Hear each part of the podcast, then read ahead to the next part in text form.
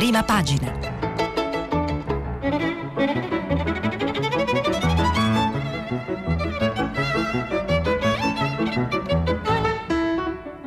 Questa settimana i giornali sono letti e commentati da Stefano Cappellini, responsabile della redazione politica del quotidiano La Repubblica.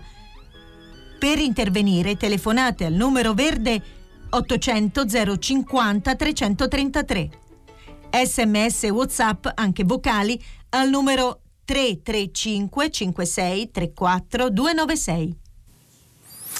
Eccoci, siamo in diretta con i giornali di venerdì 28 febbraio 2020 tanto coronavirus anche oggi, ma mm, un po' meno dei giorni scorsi e anche noi vogliamo un po' diminuire la parte di questa rassegna dedicata a, all'emergenza virus eh, perché eh, intanto molti giornali raccontano eh, insomma, che si sta andando verso una situazione di normalizzazione, forse normalizzazione eccessivo, ma insomma si, si, sta cercando di trovare il modo di conciliare la giusta prudenza con anche la razionalità delle misure e magari anche l'uniformità delle misure un po' anche perché insomma alcune delle questioni sono un po' ormai già arate, la parte scientifica, il racconto dei malati, il racconto delle zone rosse e oggi piuttosto insomma sono eh, decollano molto anche le conseguenze politiche, già ieri abbiamo parlato di questi retroscena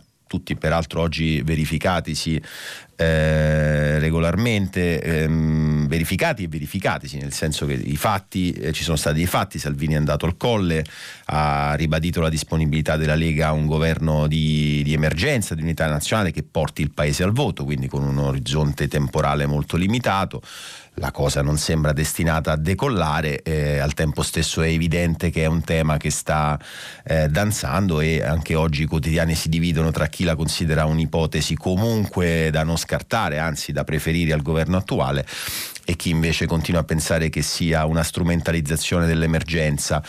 Ehm, comunque, insomma, i titoli oggi continuano a essere titoli di apertura, inevitabilmente continuano a essere quasi tutti sulla questione centrale però ci sono anche molte storie, soprattutto poi vedremo, oggi un, si sono accumulate una coincidenza sicuramente, però una coincidenza che fa impressione, una serie di, eh, di questioni che riguardano crisi aziendali, posti di lavoro a rischio, che non hanno a che fare col virus, quindi non sono conseguenze, effetti dell'emergenza coronavirus, sono um, effetti invece probabilmente di politiche industriali inesistenti e di lassismo uh, delle istituzioni da una parte, ma anche insomma, di errori da parte dell'impresa privata eh, dall'altro. Vedremo perché riguardano insomma tante, tante situazioni. l'Italia, Ilva, eh, Mose eh, ma anche eh, la questione Trivelle. Intanto cominciamo comunque a vedere un po' di titoli sulla questione coronavirus. Oggi parecchi giornali mettono in evidenza la questione eh, della, dell'aumento del numero dei guariti. Per esempio questo è il titolo del Corriere della Sera che dice virus, crescono anche i guariti anche perché ovviamente il, l'anche si riferisce al fatto che continuano a crescere anche i contagiati.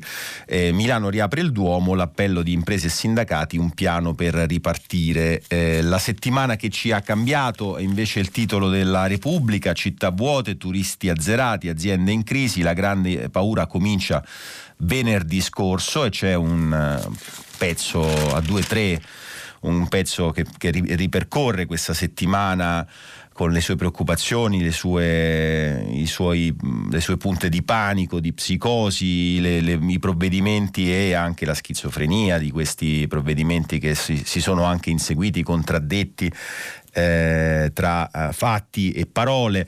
La settimana che ha cambiato le nostre vite, dalla paralisi alla nuova certezza, la psicosi ci fa più male del virus. Questo è il titolo all'interno, a pagina 2-3 di Repubblica. Il pezzo è firmato da eh, Sebastiano Messina. Dicevamo, crescono anche i guariti, è il titolo del Corriere della Sera, in riferimento al fatto che comunque continuano a crescere anche i contagiati che sono al momento 650, ma la domanda è sono 650? E qui c'è una delle questioni che adesso eh, imperversa di più, eh, no, che non è una questione proprio secondaria, cioè è corretto questo calcolo? Sono effettivamente 650 eh, i contagiati? Eh, e soprattutto come, eh, si, si, come, va definita la figura del contagiato? Chi è il contagiato? Semplicemente chi eh, risponde diciamo, al tampone? che ha un tampone positivo, ecco su questo in realtà anche su questo verrebbe da dire, parafrasando il titolo del Corriere, anche su questo eh, non c'è un accordo certo per la protezione civile, infatti gli infettati sono 650, il ministro Speranza dice che tocca all'Istituto Superiore di Sanità comunicare le cifre dopo aver confermato o meno l'esito dei tamponi.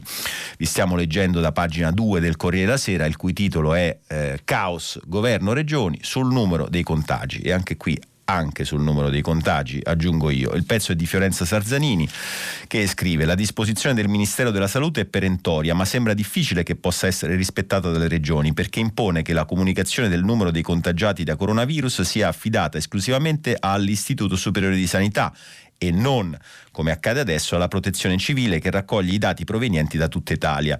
E tanto basta per scatenare una guerra tra istituzioni, ma anche a generare caos in una materia, in una materia tanto delicata come quella relativa al numero di malati, deceduti e guariti, soprattutto in un momento di grande preoccupazione per quanto sta accadendo nel nostro paese, ormai arrivato a 650 persone positive al test, 17 vittime e 45 pazienti guariti, con il paradosso che gli stessi esperti del Dicastero si contraddicono tra loro e forniscono cifre diverse diverse persino sul bollettino ufficiale quotidiano. Nel documento firmato da Roberto Speranza il 25 febbraio scorso viene evidenziato che la procedura prevista per la definitiva conferma del caso è affidata appunto all'Istituto Superiore di Sanità, pertanto un caso non può definirsi confermato senza la suddetta validazione del laboratorio IS, cioè l'acronimo appunto dell'istituto. Per tale ragione si sottolinea la necessità di inviare sempre tempestivamente idonei campioni al predetto istituto. Questo è eh, quanto appunto chiede la circolare del ministro Speranza. Eh, dopodiché appunto invece la questione rimane, rimane contesa perché eh, evidentemente ogni, anche in questo caso i vari fronti delle nostre istituzioni eh, chiedono, ipotizzano di muoversi in modo diverso, quindi adesso eh, ovviamente ancora, ancora, oggi interviene sulla questione anche Walter Ricciardi, vi leggiamo sempre dal pezzo di Fiorenza Sarzanini, componente dell'OMS e consulente del Ministro della Salute, che ha sottolineato come i casi positivi al coronavirus si possono definire appunto solo dopo la conferma dell'istituto, fermandosi però a 190 contagiati, vale a dire il dato confermato due giorni fa e ampiamente superato. Eh, una confusione che in serata poi viene precisata, invece viene, viene, interviene su questo il presidente dell'IS Silvio Brusaferro. Brusaferro dice sono in corso incontri operativi con le organizzazioni internazionali per ottimizzare il flusso di dati. Nell'attesa la protezione civile continuerà a emettere il doppio bollettino quotidiano con la situazione aggiornata. Quindi insomma in realtà eh, c'è un caos anche sulla, sulla, questione dei contagi, in realtà eh, c'è anche un'altra questione all'interno di, di, di, questa, di questa, confusione, cioè eh, chi contare mh, realmente come contagiato, quindi se mettere tutte le persone che risultano positive al tampone o solamente eh, i sintomatici suddivisi per gravità della condizione, perché per esempio su questo tema addirittura apre il titolo d'apertura del manifesto, i numeri caleranno e non è un trucco, nei prossimi giorni il governo darà il numero di casi clinici, cioè sintomatici suddivisi per gravità della condizione definizione. Dopo l'incontro con le agenzie internazionali l'altro ieri, il governo ha infatti deci- deciso di adottare la definizione di caso decisa il 25 febbraio dal Centro Europeo per il controllo delle malattie. La definizione non si basa solo sul tampone. Per le CDC, questo è l'acronimo appunto del Centro Europeo, un caso di Covid-19 deve presentare un'infezione respiratoria lieve o seria. Inoltre, nei 14 giorni precedenti ai sintomi deve essere stato in stretto contatto con un altro caso di Covid-19 oppure vivere in un'area in cui è presente presente un focolaio infettivo attivo. Insomma, mm, la, la definizione eh, del, appunto, di contagiato eh, cambia. Eh, per esempio, la signora di Voi Uganio, peraltro guarita, che ieri parlava intervistata proprio sul Corriere della Sera e che raccontava eh, di eh, non aver avuto nemmeno una linea di febbre, eh, se capiamo bene, secondo queste nuove definizioni, non, non sarebbe inserita nel, nel numero dei, dei malati.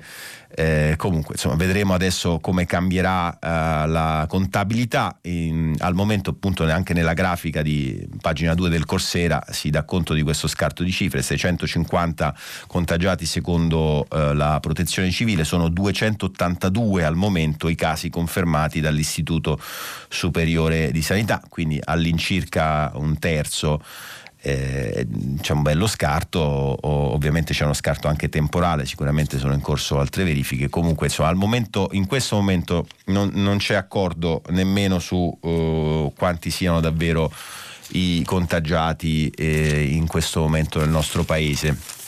Su questo tema c'è anche un'intervista eh, di eh, Angelo Borrelli, cioè il capo della protezione civile, nonché commissario all'emergenza coronavirus, che è intervistato appunto sul messaggero, pagina 3 da eh, Cristiana Mangani, dice eh, nessuna sovrastima dei casi, i test positivi tutti confermati.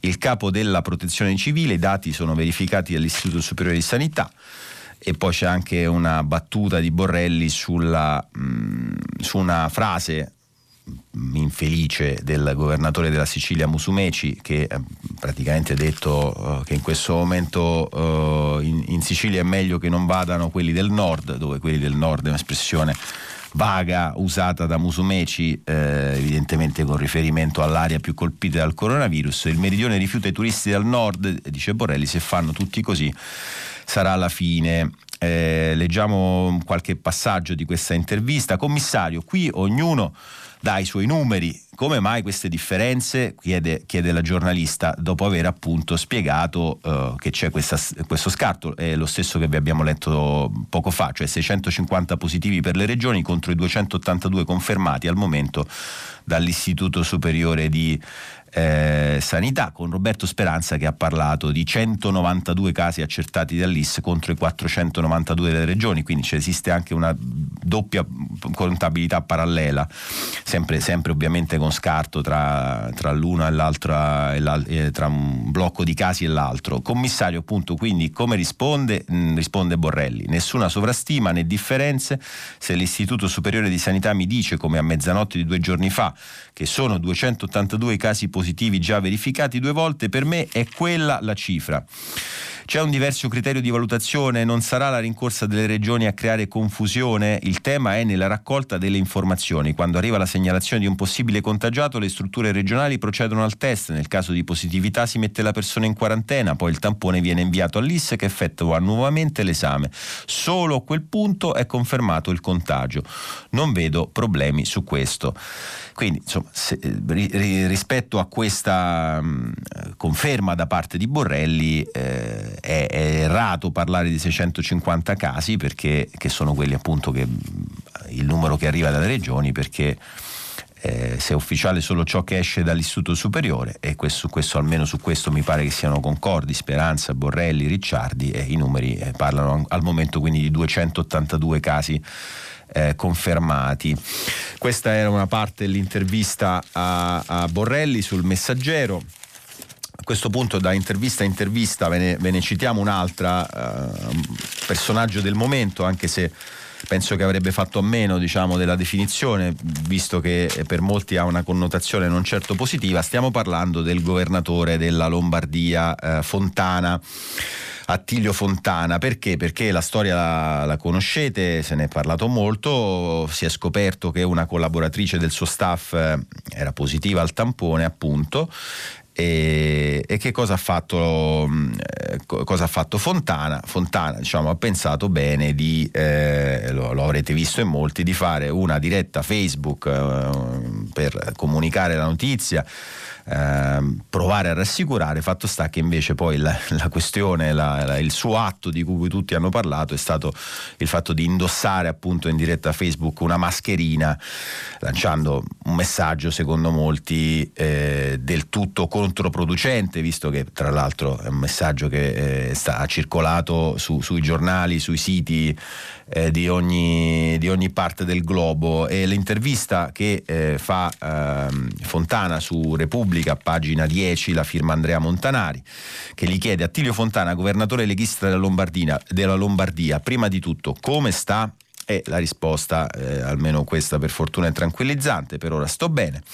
Si è pentito di aver indossato la mascherina in quel video, viste le critiche non sono pentito, risponde Fontana, lo rifarei, sinceramente mi sono stupito per le reazioni che ci sono state, volevo soltanto far valere due principi, far capire ai cittadini che rispettando certe regole di base fissate dall'Istituto Superiore di Sanità si può vivere normalmente, tanto è vero che continuo a lavorare, ma anche volevo lanciare un messaggio cioè ragazzi non è una cosa così grave, lo faccio anche io.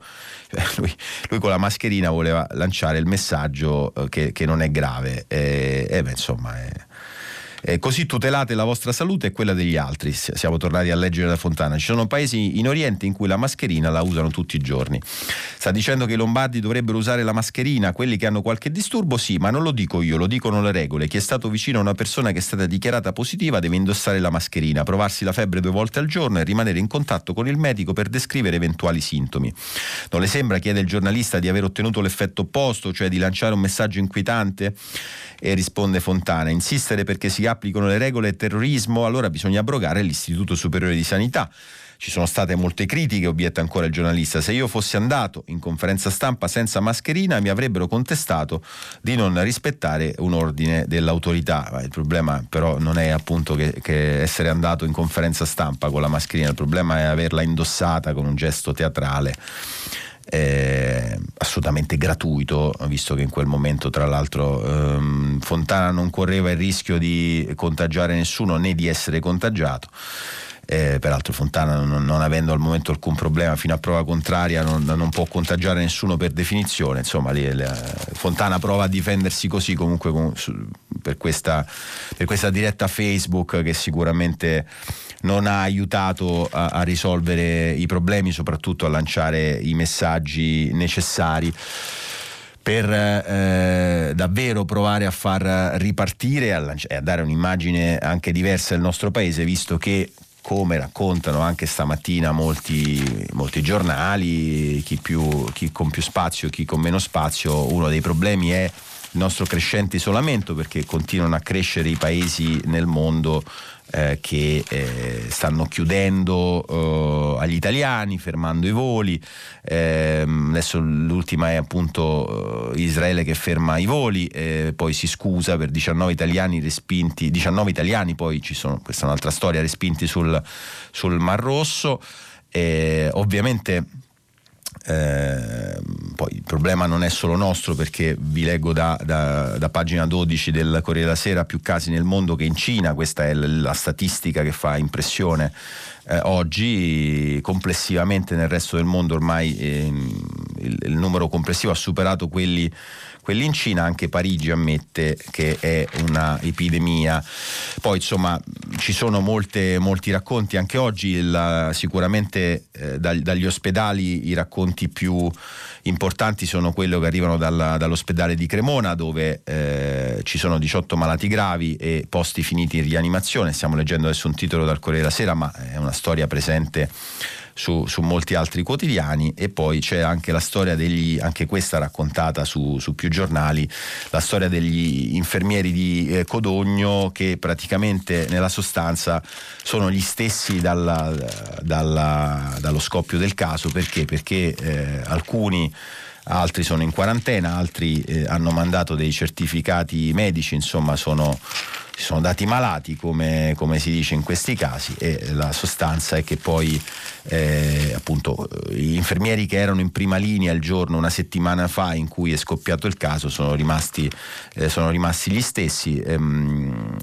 pagina 11 il Corriere della Sera Giussi Fasano nessuno vuol dare il cambio ai tre infermieri di Codogno che dicono abbandonati eh, dai colleghi poi ci sono ancora molti commenti ehm, anche oggi nessun giornale diciamo, rinuncia a, dire, eh, a far parlare i propri esperti, i propri, le proprie firme sulla questione, prendendone i vari aspetti. Eh, non, ve leggia, non, ve li leggiamo, ve li segnaliamo rapidamente prima di, eh, di, di prenderne uno invece che ci introduce alla parte politica, alle conseguenze politiche del caso, però sul Corriere della Sera scende in campo eh, il direttore Luciano Fontana che parla della normalità da riconquistare, eh, dice ci sarà tempo per valutare se le misure adottate da gennaio in poi siano state giuste o abbiano rappresentato anche involontariamente un moltiplicatore eh, dell'emergenza. L'Italia ha fatto analisi molto estese, con trasparenza ha fatto conoscere la progressione dei contagiati, non distinguendo tra positivi e malati forse ha generato ansia anche in situazioni come quella della signora Di Vodi messa all'ospedale dopo un periodo di isolamento che diceva, diceva appunto stavo benissimo, non ho avuto neppure una linea di febbre, ma sicuramente adesso è il momento, dice Fontana, di dire basta a quei comportamenti, a quelle decisioni, a quegli allarmi che hanno creato panico e che rischiano di provocare danni che pagheremo per tanto tempo. Eh, questo è il direttore appunto Fontana del Corriere della Sera, eh, su, sulla Repubblica invece c'è Massimo Giannini che commenta lo stress test di una nazione si dice sempre che l'Italia ha tanti guai, ma nelle emergenze riesce a dare il meglio di sé, senza rovinare il presepe e l'unità nazionale. Possiamo riconoscere onestamente che stavolta non sta andando così? E poi Giannini traccia un parallelo tra il fatto che appunto il coronavirus eh, diventa pericoloso, aggredisce eh, con, con rischio soprattutto le persone debilitate che magari hanno già patologie, dice che lo stesso si potrebbe dire anche del, del, nostro, del nostro, governo che appunto sta patendo eh, più degli altri non solo per i numeri del contagio, peraltro appunto incerti come abbiamo visto ormai, ma eh, anche per la, per la, propria debolezza. Eh, commentano poi ovviamente anche ehm, altri giornali, eh, il giornale che titola così, il giornale di Sallusti, isolato Conte, il nord riparte, il paese non è fragile, chi lo guida invece sì, questo è il titolo del commento di Alessandro eh, Sallusti. E, è un titolo e un contenuto, quello di Sallusti, non lontano da, uh, da, quello che invece troviamo nel commento che c'è sulla stampa, sul quotidiano La Stampa, commento firmato da, uh, da Giovanni Orsina e il cui titolo eh, direi che è esplicito. Un governo arrivato al capolinea. Eh, questa è, è la, mm, questo è il titolo eh, appunto che non, non, necessita di interpretazioni. il pezzo poi ehm, fa un lungo elenco Uh, inizialmente di quelle che sono uh, le debolezze, le scelte sbagliate, le incertezze con cui il governo, secondo Orsina ovviamente, ha affrontato questa emergenza e eh, la conclusione è tutto questo rende l'attuale governo inadatto ad affrontare l'emergenza, tanto più che finora il virus ha colpito soprattutto il nord, ossia l'area del paese nella quale le forze della maggioranza sono meno rappresentate e più forte è invece l'opposizione. Si capisce bene allora per quale ragione abbia preso quota da ultimo l'ipotesi di un cambio di maggioranza e di ministero in direzione magari di un'ampia, di un'ampia convergenza politica presentata come l'unica soluzione capace di rimediare al collasso strutturale di una legislatura ormai irrecuperabile. Quanto è probabile che una soluzione di questo tipo prenda forma in concreto? Molto poco per il momento. L'emergenza, fra l'altro, se evidenzia la debolezza del governo, sconsiglia pure le avventure. E però si chiede Orsina, sarebbe opportuna per il Paese una soluzione di ampia convergenza emergenziale? A mio avviso potrebbe esserlo, in particolare se dovesse disegnare un percorso verso il voto. Questa legislatura, l'ho già detto, non mi sembra più recuperabile. Questo è Orsina che appunto dice chiaramente che secondo lui, eh, a questo punto anche secondo la stampa, visto diciamo come titolato, impaginato il suo commento, il governo eh, non è più, eh, il governo attuale non è più quello ideale per eh, per fronteggiare l'emergenza. Però appunto cosa sta succedendo? Perché ieri vi abbiamo raccontato no? questi, questi, movimenti, Renzi, Salvini, in qualche modo i due leader più esposti nel chiedere Mm, più o meno esplicitamente, più o meno ufficialmente un cambiamento. Renzi a questo punto ieri poi si è frenato, oggi i giornali raccontano che comunque almeno formalmente dice che per ora l'unica emergenza è fronteggiare tutti uniti il coronavirus e le sue conseguenze sulla, sull'economia italiana. Salvini nel frattempo però è andato, è andato al colle, è salito al colle, ha avuto un colloquio con il Presidente nel quale in sostanza ha confermato la disponibilità del della, della Lega comunque a far parte di un esecutivo che accompagni il Paese al voto. E infatti il titolo a pagina 6 di Repubblica, Salvini, larghe intese contro il virus e va al colle, ma PD, 5 Stelle e Meloni le bocciano. Il pezzo lo firmano Annalisa uh, Cuzzocrea e Concetto Vecchio, Matteo Salvini lancia l'esca, ma per ora ufficialmente tutti gli altri partiti si affannano a sfuggirla. In una conferenza stampa indetta poco prima di essere ricevuto al Quirinale da Sergio Mattarella, il leader della Lega attacca il governo, incolpa Conte per l'inchiesta aperta dalla magistratura sull'ospedale di Codogno, accusa il governo di non essere in grado di affrontare le l'emergenza. Passa dalla richiesta di chiudere tutto a quella di riaprire tutto, soprattutto provoca, vogliamo che l'Italia riparte con Conte non può farlo e il suo sia un governo istituzionale di larghe intese che spiega dovrebbe essere a tempo, massimo di otto mesi e poi andare al voto per fare cose già contenute nel piano shock per l'economia lanciato da Matteo Renzi, riduzione delle tasse, sburocratizzazione, rilancio delle infrastrutture. Ma se nel primo pomeriggio un renziano di ferro come il deputato Luciano Nobili pare aprire, il governo istituzionale lo abbiamo proposto noi per fare le riforme, dice un giorno da pecora, è lo stesso Nobile a frenare poco dopo, al momento un dibattito che non esiste, seguito da Davide Faraone, dallo stesso Renzi che a sera twitta siamo seri, basta retroscena, basta gossip, basta chiacchiericcio. Ho chiesto dal giorno 1 di smettere di parlare del governo e di concentrarsi sull'emergenza coronavirus, per poi aggiungere, quando l'emergenza sarà rientrata parleremo del futuro del governo. Insomma, poi Renzi in realtà un po' di critiche le ha fatte in questi giorni in cui dice di aver proposto la sospensione, eh, una moratoria delle polemiche. Comunque, insomma, questa è la posizione a ieri sera e questa è la posizione di Renzi. Vedremo oggi. E quindi è un no per ora appunto al governo proposto da Salvini perché l'emergenza potrebbe rientrare come aggravarsi e questo lo sanno tutti. Tanto che i primi a respingere l'ipotesi con durezza sono i Dem, non se ne parla, ci mancherebbe pure con la Lega nessuna alleanza di governo, dice il vice segretario PD eh, Andrea Orlando, seguito da Conte, che a chi gli chiede di un esecutivo di unità nazionale risponde noi siamo già un governo unito e anche il reggente 5 Stelle Vito Crimi dice sono ragionamenti che non ci interessano, ma a dire no eh, è anche Giorgia Meloni per Fratelli d'Italia. Siamo pronti a presentare una mozione di sfiducia contro Conte, ma dopo niente inciuci, per noi ci sono solo le elezioni. Quindi insomma ehm, è abbastanza chiaro che in questo momento, eh, anche se se ne parla molto, il tema è senz'altro reale e del resto Salvini a questo punto ha ufficialmente avanzato l'offerta di contributo della Lega a questo governo di unità nazionale, le condizioni perché si verifichi al momento sembrano ancora uh, improbabili. Mm, per dare la spallata a Conte, la Lega fa pressing su Renzi e usa l'incubo recessione. Questa è un, uh, un'analisi retroscena sulle mosse di Salvini firmata da uh, Carmelo Lopapa che parte così: contrordine, guai a chiudere le frontiere, bloccare i transiti, a fermare i turisti, a mettere in quarantena e serrare i controlli. Passano tre giorni e la strategia politica e comunicativa di Salvini e della sua bestia vira di 180 gradi.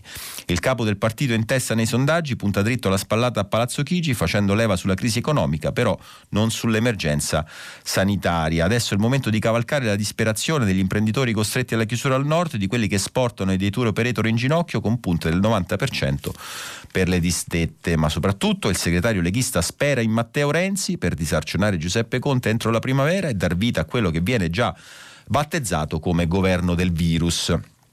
Poi in realtà vediamo che qualcun altro lo ha ribattezzato anche il governo a Muchina, questo eventuale governo di unità nazionale che comunque appunto eh, è sicuramente un tema concreto di cui si parla ma non è eh, uno scenario proprio eh, così eh, in via di realizzazione domani mattina.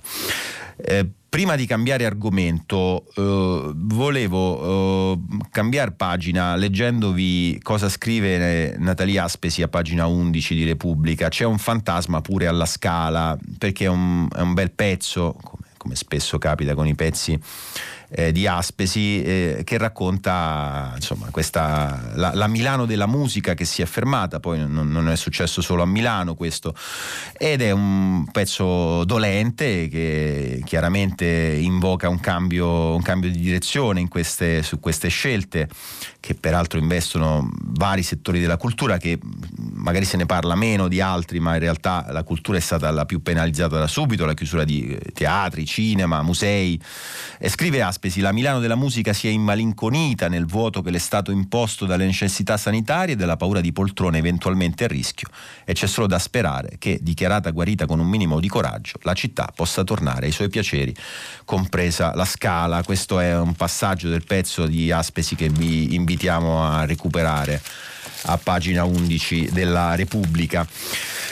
Eh, questo per quanto riguarda il eh, racconto del coronavirus, eh, cambiamo argomento perché ci sono, eh, vi dicevo prima, oggi sui giornali per una concomitanza di situazioni ci sono un po' di racconti su eh, situazioni di crisi o di eh, potenziale crisi eh, per esempio eh, la questione Ilva. La questione Ilva. Partiamo da qua perché? Perché anche l'Ilva è un'altra storia in cui eh, si ripropone una situazione simile a quella del coronavirus, cioè il governo nazionale fa una cosa e le istituzioni locali ne fanno un'altra. Leggiamo a pagina 21 della stampa. Ex Silva, no del sindaco di Taranto, a rischio l'intesa governo Mittal. Che cos'è l'intesa governo Mittal? È l'intesa a, diciamo, l'accordo a ritirare reciprocamente le, le eh, iniziative giudiziarie avanzate dopo diciamo, la, la la decisione di Mittal di, di non rispettare eh, l'accordo preso con il governo sulla, sull'insediamento industriale di Taranto. Il pezzo eh, ve lo, vi leggiamo un passaggio per farvi capire che cosa è successo. L'accordo sulla ex Silva fra il governo e la famiglia Mittal è fatto, lo hanno deciso mercoledì in un vertice riservato i ministri Gualtieri, Catalfo e Patuanelli, cioè economia, lavoro e sviluppo eh, economico. E però sulla linea del traguardo c'è chi dice no e rischia di far saltare tutto. Ieri il sindaco di Taranto Rinaldo Melucci ha firmato un'ordinanza con cui intima i commissari e il gruppo indiano affittuario degli stabilimenti di individuare i fenomeni emissivi ed eliminare gli eventuali elementi di criticità e le relative anomalie entro 30 giorni. Qualora, virgolette, non siano individuate, chiuse virgolette, Melucci minaccia lo stop alla produzione. Nei palazzi, almeno in quelli che hanno lavorato all'accordo, nessuno era a conoscenza dell'iniziativa. Secondo quanto risulta da fonti ben informate, la mossa del primo cittadino è stata presa dopo aver ricevuto un testo riservato dell'accordo. Non solo, Melucci avrebbe deciso la via dell'ordinanza dopo essersi consultato con il presidente della regione Michele Emiliano, da sempre critico verso la gara che ha affidato la fabbrica agli indiani. Emiliano è preoccupato del costo politico dell'accordo nel pieno della campagna elettorale per la riconferma a governatore. ricordiamo infatti che in Puglia si vota eh, in questa primavera. L'obiettivo, raccontano le stesse fonti, è quello di prendere tempo nella speranza di calciare il barattolo a dopo l'estate. Ecco, insomma, questo adesso comunque la si pensi su, sulla questione Ilva, sulle scelte del governo, sulla, sulle scelte di Mittal, sul futuro di questo insediamento industriale, eh, sicuramente anche tra i nostri ascoltatori di Taranto e non esisteranno posizioni senz'altro eh, diverse eh, colpisce di questa storia che è un altro, una ripetizione del film visto sul coronavirus. Il governo fa una cosa, eh, ripeto, giusta o sbagliata che sia, il governo fa una cosa, le istituzioni locali ne fanno un'altra. In questo caso, secondo la ricostruzione molto attendibile del pezzo, anche scientemente. Ehm, a proposito sempre di ehm, crisi, posti di lavoro a rischio, ma non per il coronavirus, il Mose è al verde. Questo è il titolo a pagina 14 del Fatto Quotidiano. 250 a rischio cassa integrazione, cioè quindi non solo quest'opera è costata quello che è costata, non solo abbiamo scoperto che non può entrare in funzione, come abbiamo verificato visto che è di poche settimane fa l'immagine di Venezia letteralmente sommersa. Adesso eh, c'è anche la questione che il consorzio Venezia Nuova è senza soldi, due commissari su tre scrivono ai lavoratori stop alle retribuzioni. Leggiamo dal pezzo di Giuseppe Pietrobelli, precipita la situazione economica del consorzio Venezia Nuova gestito dai commissari nominati dopo lo scandalo Mose, che nel 2014 scoperchiò il colossale giro di tangenti creato da Giovanni Mazzacurati e dalle grandi imprese concessionarie. Non ci sono più soldi e si profila la cassa integrazione della durata di 10 mesi per i 250 dipendenti non solo del CVN ma anche di Comar e Tetis, due società collegate, il che significherebbe il, brocco, il blocco dell'opera da quasi 6 miliardi di euro non ancora completata. La comunicazione è stata data con una lettera firmata solo da due dei tre commissari straordinari, il professor Rosso e l'avvocato Fiengo, anche il nome del terzo commissario, l'avvocato Nunziata. È riportato in calcio la lettera ma manca la sua firma, probabilmente un segnale di difformità di vedute o di presa di distanza, visto che Nunziata fu nominato solo lo scorso novembre, mentre gli altri due, che sono stati individuati dall'ANAC, sono impegnati nel consorzio dal 2015. Comunque, insomma, un'altra, un'altra storia eh, veramente, veramente, brutta, eh, dove lo spreco di, di soldi pubblici è, è, stato veramente, veramente enorme per un'opera peraltro che ancora non è in funzione e che a questo punto non sappiamo quando lo sarà e se soprattutto sarà utile allo scopo per, la, per il quale è stata costruita. Ancora questa volta eh, torniamo sulla Repubblica, a pagina 27 c'è un reportage, la rivolta dell'Alto Adriatico contro lo stop alle trivelle, 3.000 i posti a rischio. Eh, leggiamo da, da, questo reportage di Marco Patucchi. La nota di protesta è partita dalla Farnesina a metà gennaio, destinatario lo Stato turco. Le corvette avevano minacciato una nave della Saipem in un'area di mare assegnata dal governo greco-cipriota per le trivellazioni. Il cascame della perenne lite territoriale tra Atene e Ankara, ma anche la rivelazione di un paradosso tutto nostro. Il ministro degli esteri pentastellato Luigi Di Maio che difende le trivelle italiane nel mondo, mentre il suo movimento le proibisce in patria, che appunto questa nave ovviamente di, di Saipem era in quella zona della, di mare, eh, ovviamente per, per, attività di questo genere. Eh, l'avevo fatto presente a Davide Crippa quando era sottosegretario al Mise, racconta il sindaco di Ravenna Michele De Pascale, e lui ha risposto candidamente che all'estero non ci sono comitati di protesta. Ravenna è l'epicentro della crisi del gas che sta mettendo a rischio oltre 3.000 posti di lavoro tra diretti e indotto e decine di aziende. Oggi il mare è tutt'uno con la foschia. Fabio Balzani prova a indicarti le sagome lontane delle piattaforme. Eccole laggiù, io le vedo, forse le immagino. Tra qualche giorno vado in pensione. Là sopra, nei pozzi del deserto libico, ho passato tutta la mia vita di operaio manutentore dell'ENI, dice Fabio, che è segretario regionale della Wiltec. L'onda lunga del referendum del 2016 sulle trivelle minaccia di trasformarsi in uno tsunami ora che lo stop di 18 mesi delle esplorazioni, deciso a inizio 2019 dal governo giallo-verde, è stato prorogato fino a febbraio del prossimo anno da quello giallo-rosso con il decreto mille proroghe. Lo stop al gas dell'Alto Adriatico, decine di piattaforme da nord fino a Ortona, 35 solo davanti a Ravenna, significa che le multinazionali, Eni compresa, trasferiscono all'estero investimenti e occupazione, che la filiera dell'indotto si impoverisce fino a prosciugarsi, che appunto i 3.000 posti di lavoro del settore traballano dopo che erano arrivati a quota 10.000 a inizio millennio e a 5.000 appena quattro anni fa. E infine che un paese come l'Italia, già drasticamente dipendente dall'estero per l'energia, rinuncia ad una propria risorsa moltiplicando costi economici e sociali per l'intero eh, sistema produttivo.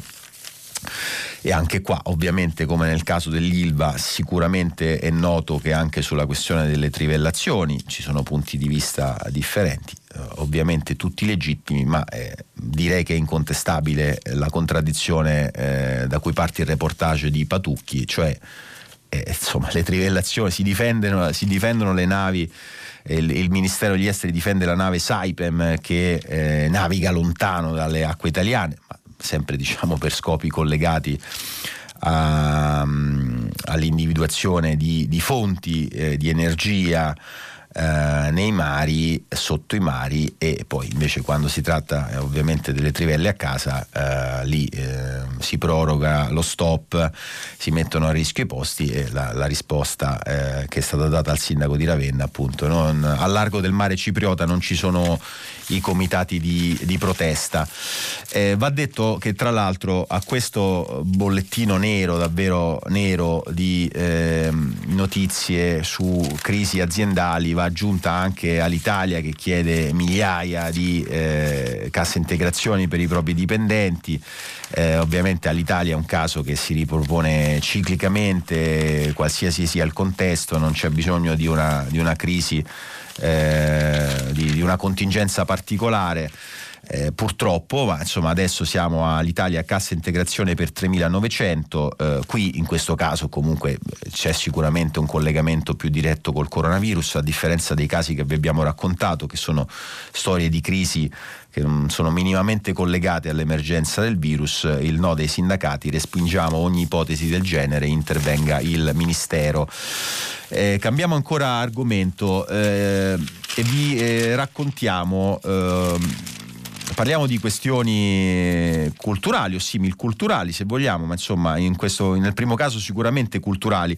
I 250 negozi di dischi che resistono alla crisi e, e che dicono salvati dal vinile. Il pezzo è eh, di Sergio Rizzo a pagina 23 della Repubblica, passavamo i pomeriggi da consorti, come si chiamava quel negozio che vendeva dischi in viale Giulio Cesare a Roma. In quelle cabine con sottili pareti di vetro si stava ore seduti a terra ad ascoltare dischi appena usciti o magari soltanto sfuggiti alla bulimia musicale che negli anni 70 contagiava tutti i ragazzi. Quei pomeriggi erano qualcosa di più, la scoperta miracolosa di un mondo magico destinato però a scomparire. I dischi di vinile morivano, soppiantati dai compact disc, la pirateria pirateria che aveva già invaso il mercato prese subito confidenza con il nuovo mezzo e dilagò, le cabine sparirono, qualche negozio falliva e chiudeva, poi un bel giorno arrivò internet e fu il eh, patatrack.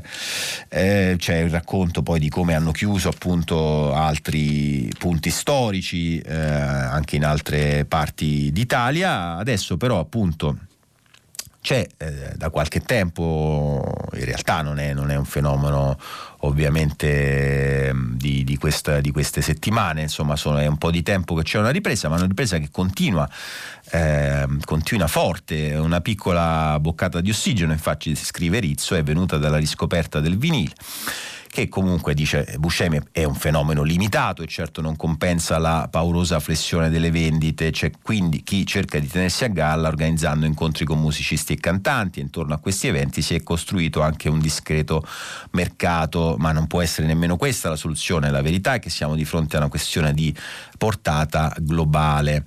In Italia la resistenza ha provato a sfondare con il fisco, finora però inutilmente, all'inizio del 97 per decisione del primo governo Prodi, che oltre ad aver introdotto l'Eurotassa stava raschiando il fondo del barile per riuscire a entrare nel gruppo di testa della moneta unica, l'IVA su dischi e compact venne portata dal 9 al 20%. Le case discografiche lamentarono subito che avrebbe fatto impennare anche i prezzi, senza esito. Cinque anni più tardi, con un appello al Presidente del Consiglio Silvio Berlusconi e ai Ministri dell'Economia e dei beni culturali, Giulio Tremonti e Giuliano Urbani e Giuliano Urbani, 150 artisti, da Arcardo a Zucchero Fornaciari, chiesero di abbattere l'IVA sui dischi portandola allo stesso livello dell'imposta applicata su giornali e libri. Sembra un paradosso, scrivevano, ma ad un libro che racconta la vita di Giuseppe Verdi si applica il 4% di IVA. Tuttavia, se volessimo acquistare un disco che contiene l'opera del grande compositore, dovremmo pagare un IVA del 20%. Ma pure quello, nonostante il peso di tutti quei nomi, fu un buco nell'acqua, finché a gennaio del 2005 un deputato dell'opposizione opposizione di centrosinistra presentò una proposta di legge per accogliere quell'appello. Il suo nome? Dario Franceschini, attuale ministro dei beni culturali. Anche la sua proposta cadde però nel vuoto. Da allora la pratica è finita nei fatti su un binario morto, con il risultato che l'IVA sui dischi e CD attualmente è al 22%, il livello più alto eh, d'Europa. E questo è il pezzo eh, che eh, racconta eh, un settore eh, al quale sicuramente si è legati anche per fatti emotivi come quelli che descriveva Rizzo all'inizio del pezzo. Siamo in chiusura, ma mh, mm, vi voglio leggere invitare più che altro alla lettura, non abbiamo tempo di farlo. C'è un bel servizio a pagina 17 della stampa: smartphone, computer e concerti, così i prof spendono il bonus formazione. Solo briciole, percorsi di aggiornamento per studiare una lingua straniera o visitare mostre e musei. In quattro anni la carta docente è costata al Ministero dell'Istruzione poco più di un miliardo insomma alla fine il grosso delle spese c'è anche un grafico eh, viene fatto eh, per acquistare il 62% lo usa per acquistare smartphone, tablet e computer e poi sotto ci sono due interviste a due docenti, una dice grazie al contributo continuo a studiare, l'altro eh, invece è una dirigente che dice nessuno controlla le fatture presentate dagli insegnanti. Scusate, questa era l'ultima segnalazione, adesso ehm, ci ritroviamo, eh, diamo la linea alla regia e ci ritroviamo fra poco per il filo diretto con gli ascoltatori. Eccoci, sono le 8 e 3 minuti, siamo tornati in diretta e sono arrivati anche stamattina come sempre tanti vostri messaggi. Eh, ne vorrei leggere qualcuno prima di dare eh, la linea alla prima telefonata. Intanto per dirvi che eh, su questa questione, questa ipotesi del eh, governo eh, di eh, unità nazionale, insomma non, non, mi pare che ci sia, almeno da, da queste prime reazioni, ovviamente non stiamo parlando di un campione scientifico, però le reazioni, le vostre reazioni agli sms eh, non sembrano orientate a dare credito e soprattutto supporto a questa ipotesi. Mi chiedo come si possa pensare, scrive Aldo, che un governo i cui contraenti non sarebbero d'accordo su assolutamente niente possa essere più efficace di quello attuale, i cui contraenti, sia pure a fatica, sono almeno d'accordo su qualcosa. Eh, poi ancora Salvini pensa ai voti, Conte ha pensato alla nostra salute, la finanza può anche piangere, ma io come essere umano preferisco piangere i soldi oggi piuttosto che morire domani.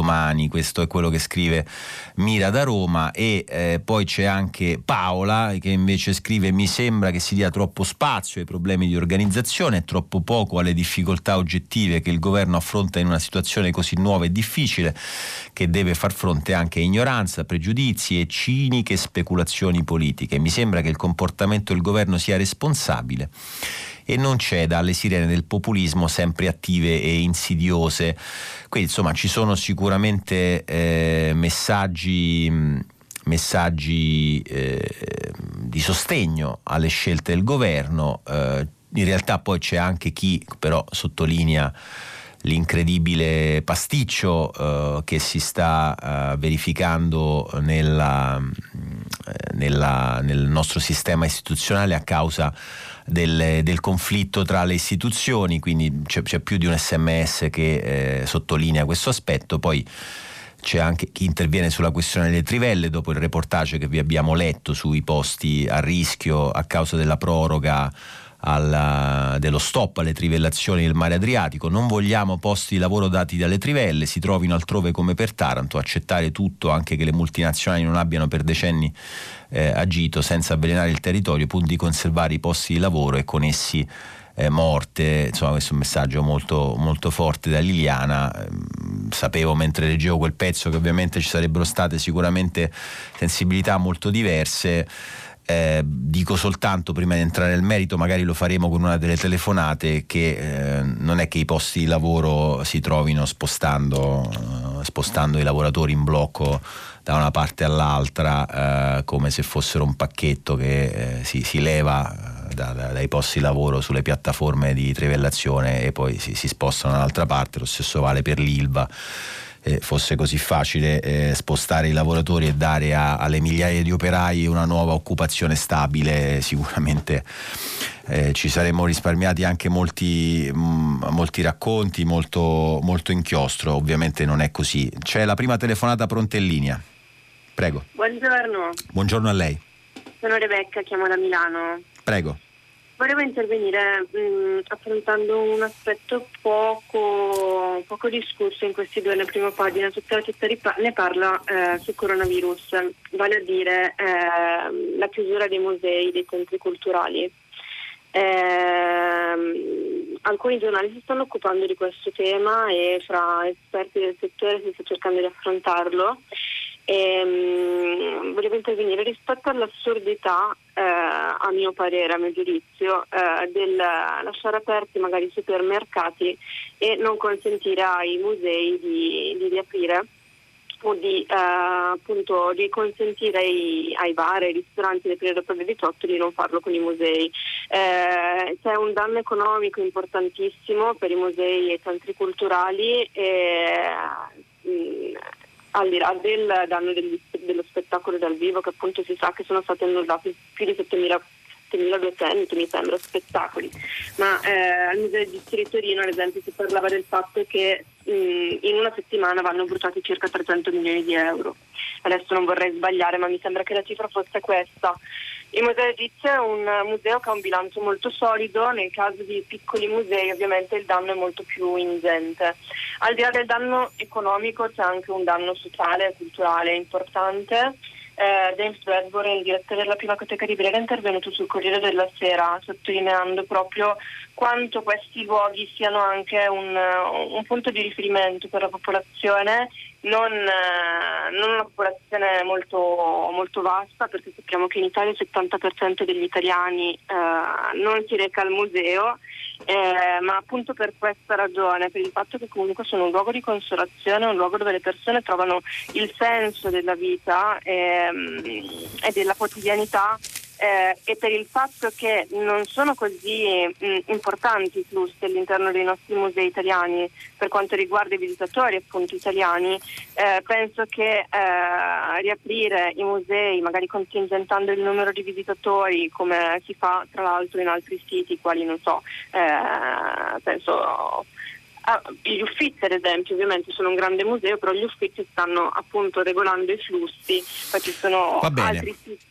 Va bene, ecco. va bene, no, no, è stata eh, il senso del suo intervento è, è già chiarissimo e è assolutamente un tema importante, eh, importante in, intanto per quello che diceva lei, sono luoghi che danno un senso alla vita e forse proprio in, in momenti come questi aspetti che eh, assumono un, un, valore e un'importanza ancora maggiore, ma lo diciamo al di là della retorica no, classica sulla cultura, lo diciamo perché davvero sono posti nei quali si può riscoprire un punto di vista diverso, si può riacciuffare una, una linea di interpretazione delle cose, del reale, diversa, non, quindi c'è, c'è anche questo aspetto, oltre ovviamente a quello che lei ricordava, anche eh, economico, che riguarda questo settore, che è un settore che comunque come tutti eh, i settori ha bisogno di, di guardare alla, all'equilibrio dei conti, ha bisogno di preservare i propri introiti. Mm, vi abbiamo letto prima anche un pezzo di Natalia Aspesi su Repubblica, appunto sul, sulla situazione, un pezzo molto dolente sulla, sulla, Milano della musica a partire dalla Scala che si è fermata, che ha bloccato anche le prove.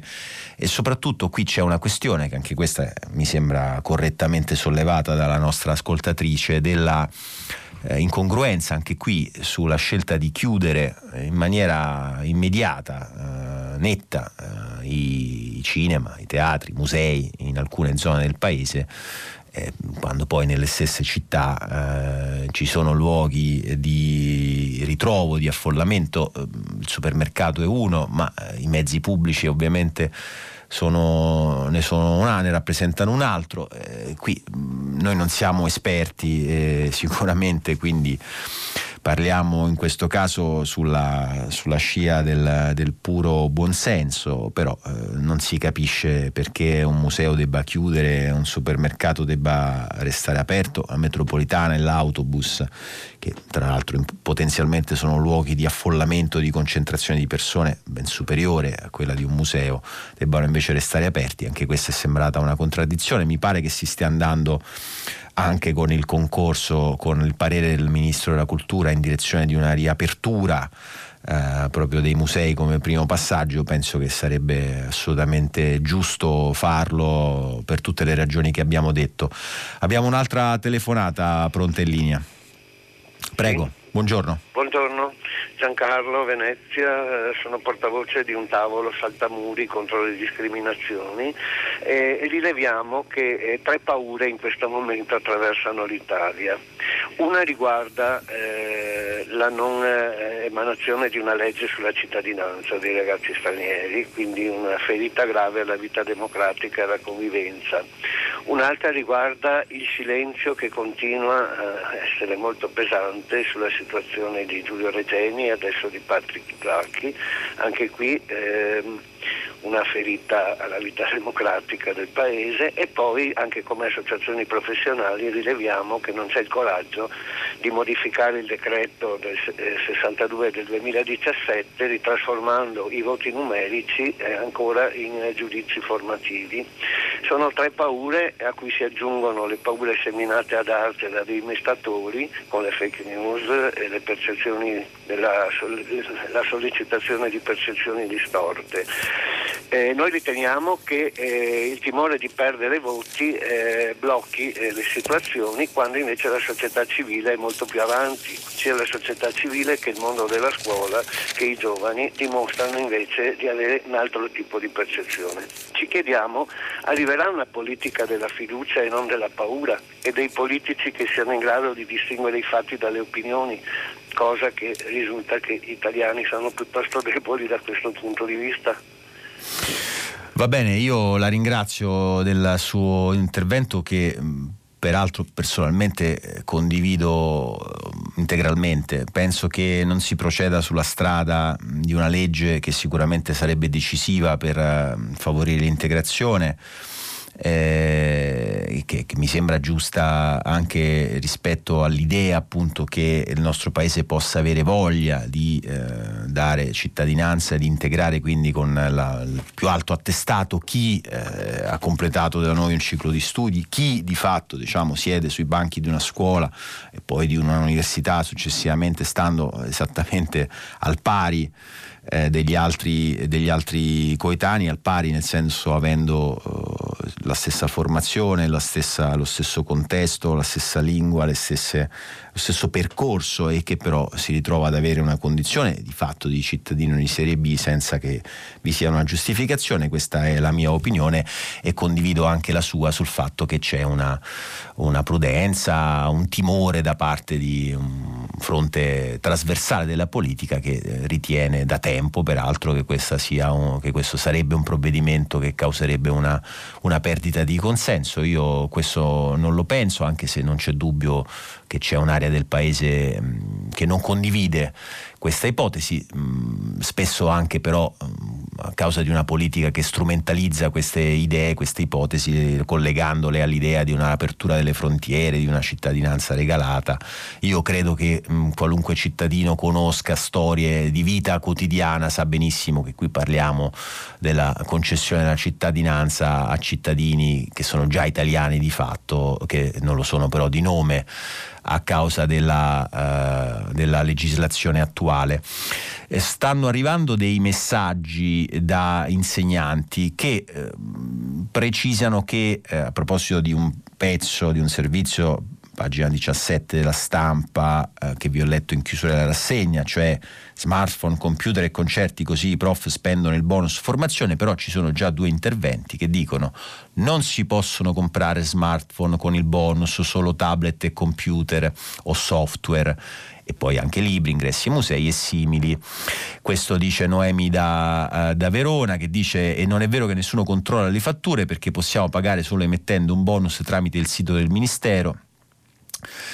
eh, carta del docente che permette di acquistare solo determinati prodotti in determinati negozi online che si sono accreditati. Non è materialmente possibile acquistare in altra forma. Questo scrive Noemi da Verona, che è un insegnante.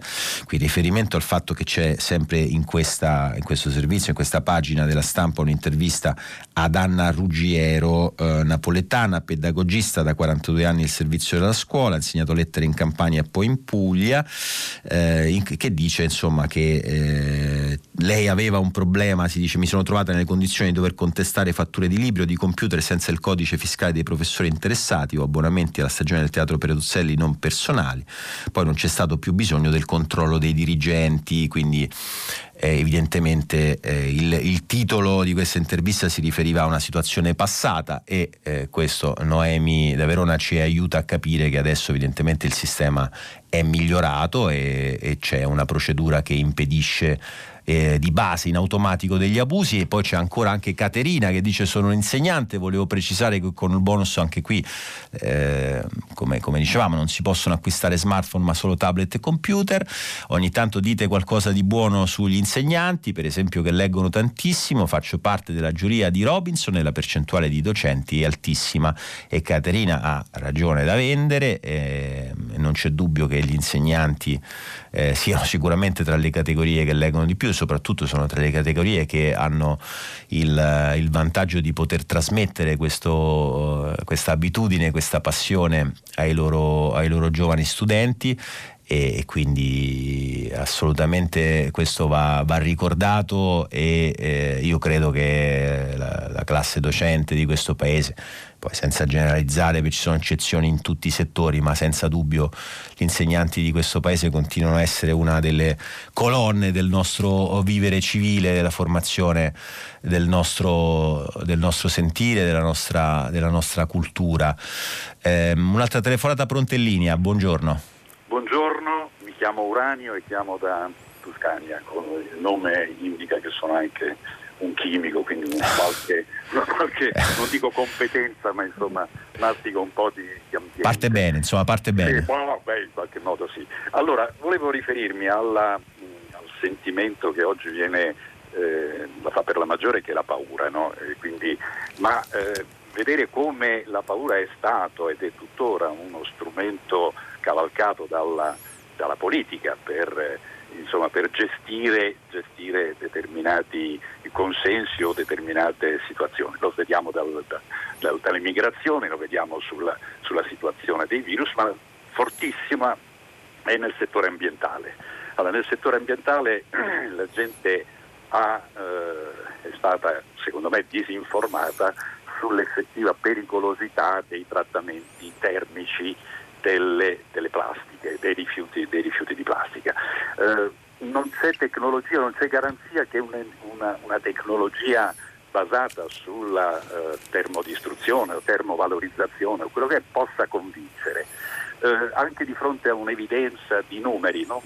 non, c'è, non, non, c'è, verso. Si accetta in, in, in ragione di questo qualsiasi ben altra situazione, anche la scandalosa denunciata ieri tra l'altro a uh, Radio Tremondo del, delle ecopalle in tutti i sensi eh, mandate in, in, Cina o in Malesia. Si accetta questa ipocrita soluzione che con la plastica di, di rifiuto si possono fare delle cose meravigliose. Non è vero, quel 9% di, eh, di plastica che viene riciclata è un sottoprodotto che ha una qualità che non è quella che si può ottenere dalle plastiche, ma è una mia posizione ovviamente, no? della plastica riciclata e quindi abbiamo accettato di prendere dei prodotti che avevano un CE che era China Export invece che Comunità Europea e si può anche accettare di, essere, di mandare eh, ipocritamente appunto in discariche lontane dagli occhi questo, questo prodotto. Ecco, la, la, l'ultima cosa è che la paura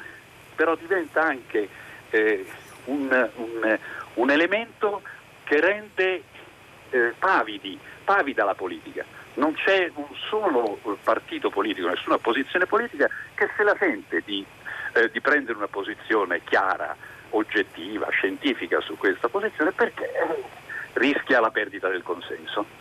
Eh ecco. sì, questo è, è, un punto chiave. Io che non sono un chimico e fin e fin dal nome diciamo, lo, lo dimostro, eh, a differenza sua, eh, io sono d'accordo con lei su quest'ultimo punto che mh, mm, mi sembra quello cruciale. E, è un problema secondo me che in Italia è, è, più forte che altrove. Mm, quando dico altrove penso soprattutto ai paesi europei con i quali è più facile fare un confronto. Io credo che davvero da molti anni la nostra politica abbia rinunciato in partenza a prendere decisioni impopolari anche quando magari eh, la convinzione dei leader, dei partiti, dei governi era comunque sulla fondatezza, sulla giustezza certe scelte, però quando si pensa, ne parlavamo del resto poco fa anche a proposito della questione della, dello ius culture, della cittadinanza per, eh, per formazione, per studio, ai ragazzi figli di immigrati. Ecco, quando la politica si convince che un provvedimento non incontrerà il consenso dei cittadini, anzi che rischia di far perdere consenso, eh, automaticamente la sola paura, anche qui eh, è una paura sulla, sulle paure, ecco, la paura della politica eh, paralizza tutto, blocca tutto, si preferisce l'inazione, il rinvio, che poi è un classico all'italiana, si rinviano i problemi, si rinviano, si rinviano, finché poi magari il problema esplode in maniera drammatica, devastante, a quel punto poi non c'è nemmeno più verso di, eh, di intervenire. Questo è un problema ed è un problema che eh, richiederebbe soprattutto leader e forze politiche in grado di, di, superare questa paura che poi non necessariamente è fondata, perché io di questo tra l'altro resto convinto e cioè che una politica che, tro- che trovi, che trovasse il coraggio eh, di eh, operare su eh, questioni che vengono considerate impopolari, secondo me invece risolvendo alcune questioni potrebbe incontrare eh, invece al, contrario il favore di tanti, di tanti cittadini che assistono sempre più perplessi, sempre più anche sfiduciati soprattutto a una politica che alla fine sceglie soprattutto di non scegliere. Sono, stanno arrivando altri eh, messaggi ancora sulla questione eh, della, della, carta dei docenti. La carta è stata usata dall'80% per comprare PC perché cosa che nessuno sa. I docenti sono obbligati ad usare il registro elettronico, ma l'amministrazione scolastica non ha mai fornito ai docenti i PC. I docenti se li sono dovuti comprare con le proprie tasche della serie, il lavoratore che paga le strutture del datore eh, di lavoro questo lo scrive Mirella che, che, fa la docente a Roma e dice io mi sono pagata i PC dal 1984 e nessuno mi ha mai nemmeno ringraziato, men che mai promossa di carriera per tutte le innovazioni didattiche che ho attivato e ancora sono stati chiusi i musei, questo è un altro messaggio di Franco perché qualcosa si doveva più chiudere, la cultura è la parte più debole sia economicamente che politicamente, quindi cinema, musei teatri chiusi e supermercati aperti.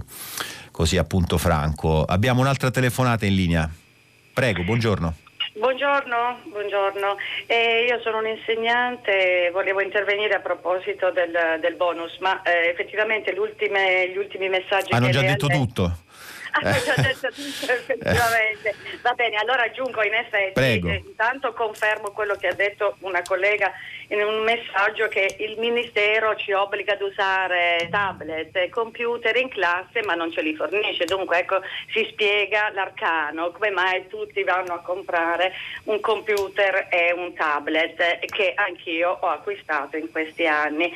Eh, sì, magari eh, lei parlava nell'articolo leggendolo dei corsi di aggiornamento, ma anche quelli eh, effettivamente i corsi di aggiornamento per la stragrande maggioranza riguarda argomenti triti e ritriti di cui ormai non ne possiamo più e a volte vengono eh, Lei cosa insegna signora? Cosa insegna? Io insegno inglese per consentire a tanti che ormai di professione fanno i relatori e i formatori di guadagnare qualcosa, bisogna anche dirlo perché anche questo fa parte dell'italianità Ecco, ehm, io personalmente per quanto riguarda comunque il bonus li ho sempre acquistati appunto per ho sempre acquistato, ho acquistato una volta un computer e un tablet che mi servono per il lavoro chiaramente, ma per, eh, anche per l'abbonamento a un teatro, ma stragrande, lo stragrande utilizzo di questo bonus per quanto mi riguarda è per i libri, libri in inglese, libri in italiano, libri della, per la didattica. Per il resto io non, non, non ho acquistato niente di quello che l'articolo suggeriva o faceva intendere eh, circa altri beni. E come diceva anche un altro messaggio che lei ha letto eh, durante la trasmissione eh, c'è un modo per controllarli effettivamente noi li possiamo stampare e eh, creare, generare questi buoni eh, solo su una piattaforma ministeriale. Dunque la possibilità di controllare c'è mm, probabilmente nessuno, nessuno lo fa.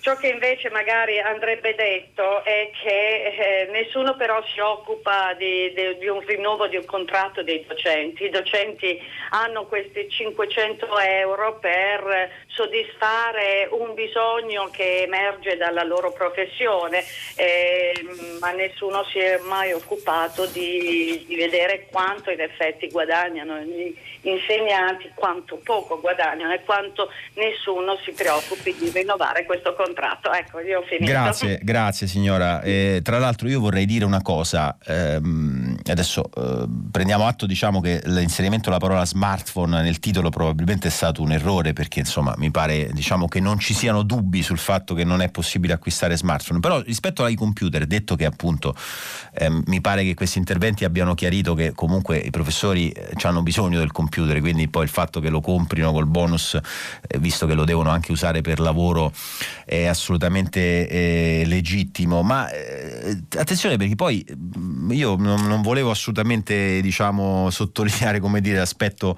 uh, nessun aspetto scandalistico, io credo che un computer, un tablet eh, diano comunque l'accesso anche a forme di eh, informazione, di aggiornamento, di fruizione culturale, eh, che assolutamente possono far parte, diciamo, poi il fatto che il tablet possa essere usato anche ovviamente in un momento di tempo libero peraltro non toglie che sono comunque strumenti attraverso i quali ci si può aggiornare, ci si, può, si possono leggere libri, si possono vedere film, si possono recuperare eh, documentari, servizi, non sono mica scuse, sono, questa è la verità. Tra l'altro eh, sono assolutamente convinto per eh, invece tornare anche la, sulla questione formazione, corsi di formazione, che spesso la visione, il recupero di un, di un documentario, di un film eh, attraverso la rete, attraverso le piattaforme che, che forniscono questo tipo di contenuti può, può offrire a un docente spunti, materiale eh, più vivo, più, più, importante anche di molti dei corsi di formazione, adesso senza voler generalizzare anche qui, ma faccio parte di una categoria che a sua volta fa, fa i conti con questa,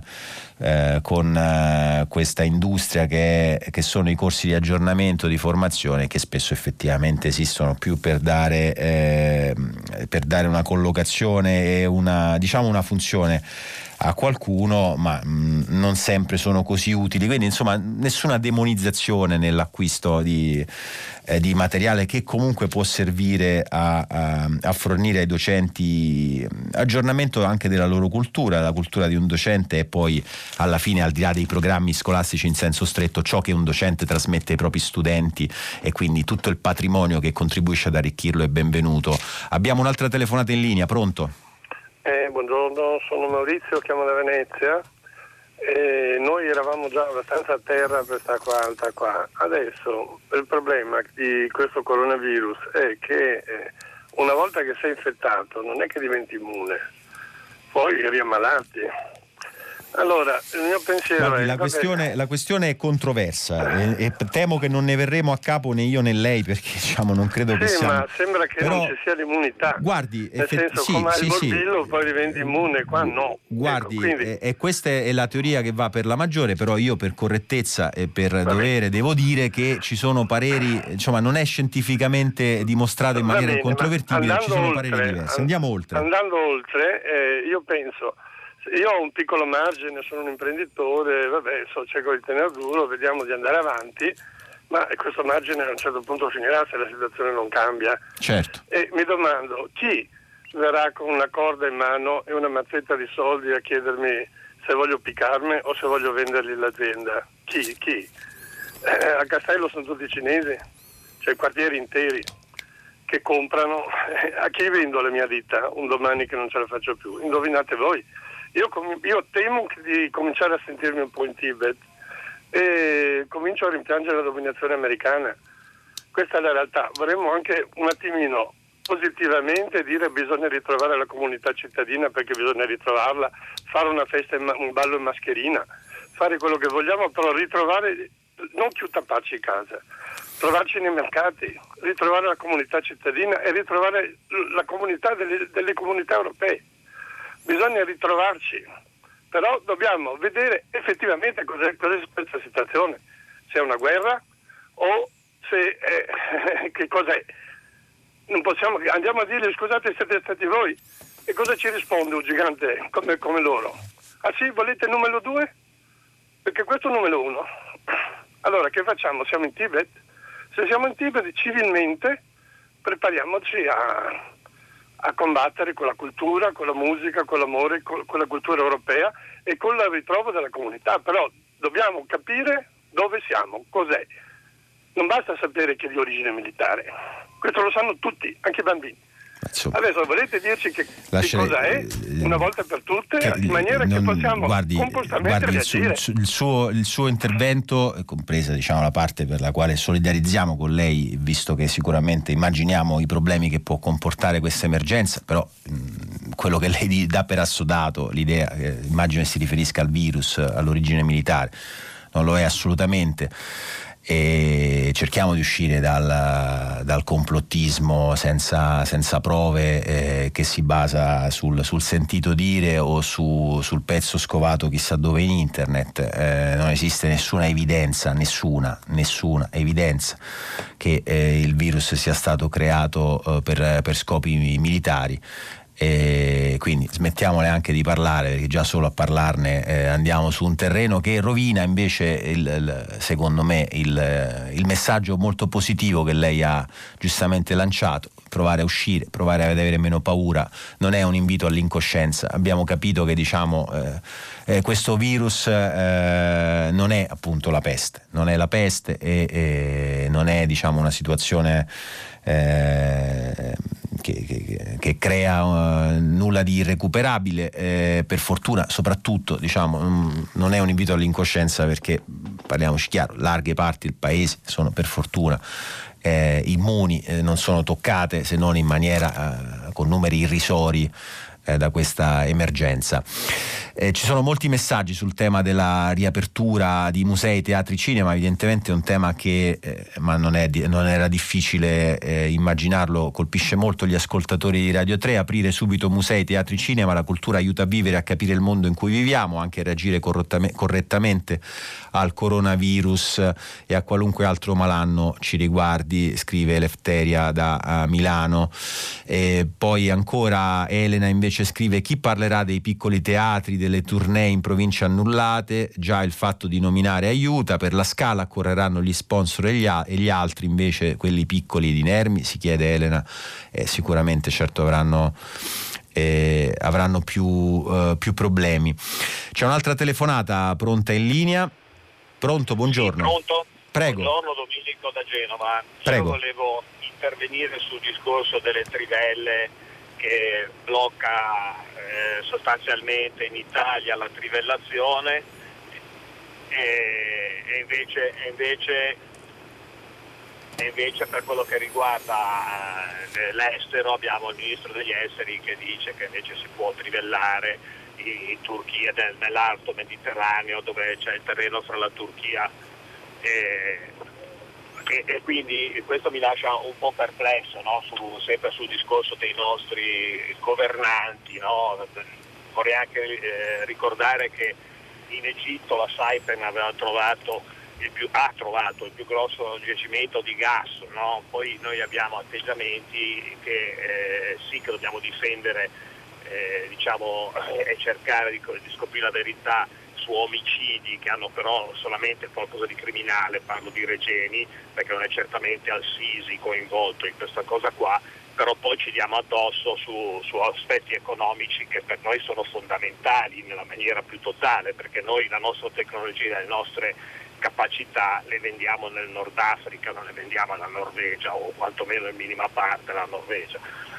Detto questo, detto questo mi lasci chiosare alla fine su quello che era l'intervento della, della, della, persona che ha appena finito, io sono rimasto sconcertato da Fontana con la mascherina davanti, mi è venuto in mente Schettino, sinceramente.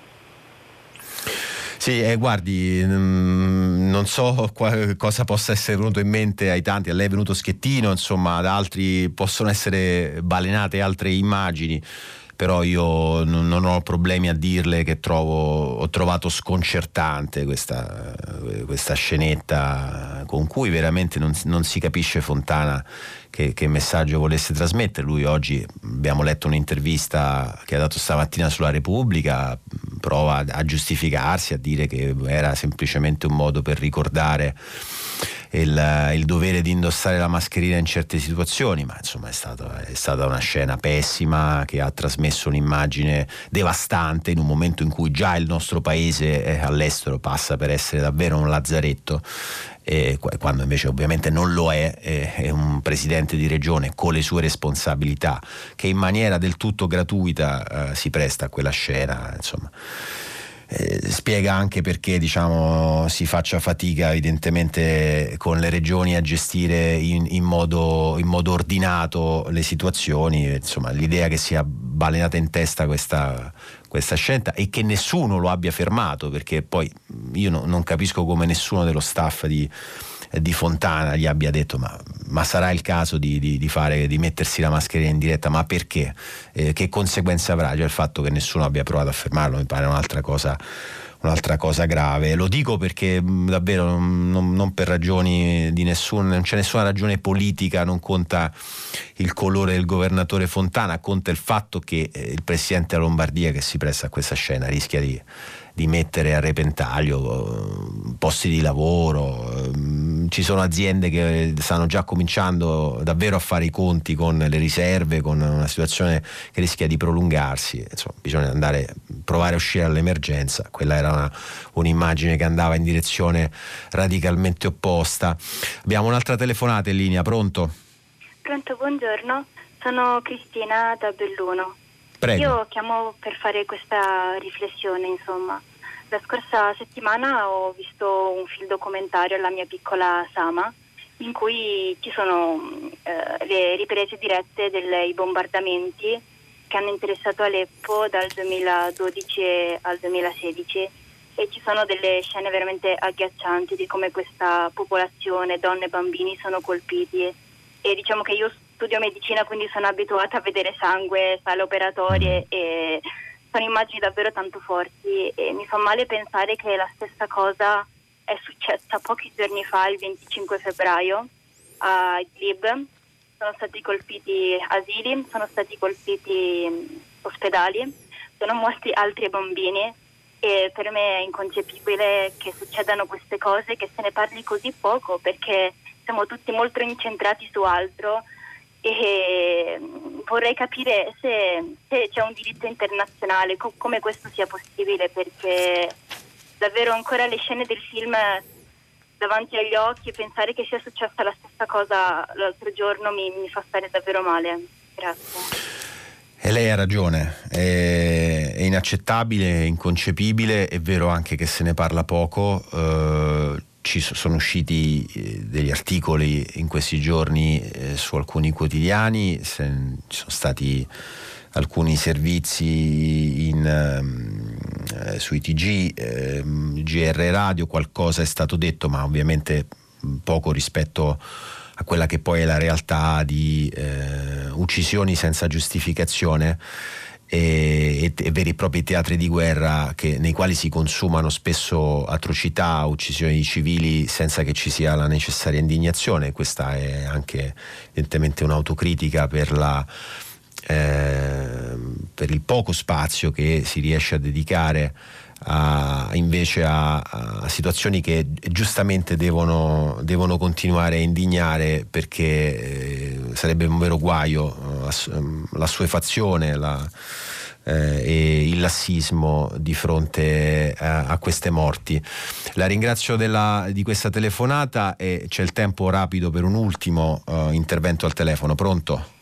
Sì, buongiorno. Buongiorno, le chiedo Giulio, di essere rapido, sì. per favore, siamo sì, in chiusura. Sì, ok, eh, guardi, sono Giulio, telefono da Mestre. E, mh, volevo fare un po' una piccola riflessione su questo eh, stato che sta succedendo al, al, al, settore dello spettacolo, al settore della cultura e, de, e, anche del turismo ovviamente, cioè sono settori che sono fondamentali per, per, per l'Italia. No? E, ehm, e, il problema è che eh, in realtà questo, questo, questi settori qua sono in uno stato di calamità senza che ci sia stata veramente una calamità, cioè la calamità concreta non c'è eh, ma questi settori sono in uno stato di calamità. Se noi pensiamo alla eh, quantità di spettacoli e di musei che, che, sono stati chiusi, eh, veramente è, è, un danno molto grande. Ehm, cioè, penso, io penso al lavoro precario che c'è eh, in questo settore che è molto grande e ehm, che sarà veramente danneggiato pesantemente per queste, per queste chiusure. Non c'è dubbio, io la ringrazio dell'intervento, ne abbiamo parlato abbastanza stamattina, è vero che riguarda anche i lavoratori precari, mi prendo un impegno per il tema, vedo assolutamente sentito giustamente di continuare a parlarne eh, nel fine settimana, abbiamo ancora eh, altri due appuntamenti per prima pagina, oggi però non abbiamo più tempo, io vi lascio eh, dopo il GR a Silvia Bencivelli che conduce pagina 3 e dopo le novità musicali di primo movimento c'è alle 10 tutta la città ne parla che tra l'altro per tutta la settimana ha affrontato il tema della paura dedicando un focus in ogni trasmissione, ne hanno parlato filosofi filosofi, esperti di psicologia, di sociologia. Eh, tutta la città ne parla, ovviamente anche oggi approfondirà come sempre uno dei temi posti dalle vostre telefonate. Potete riascoltarci sul sito di Radio 3 o sull'app Rai Play Radio. vi ringrazio e vi do appuntamento a domani.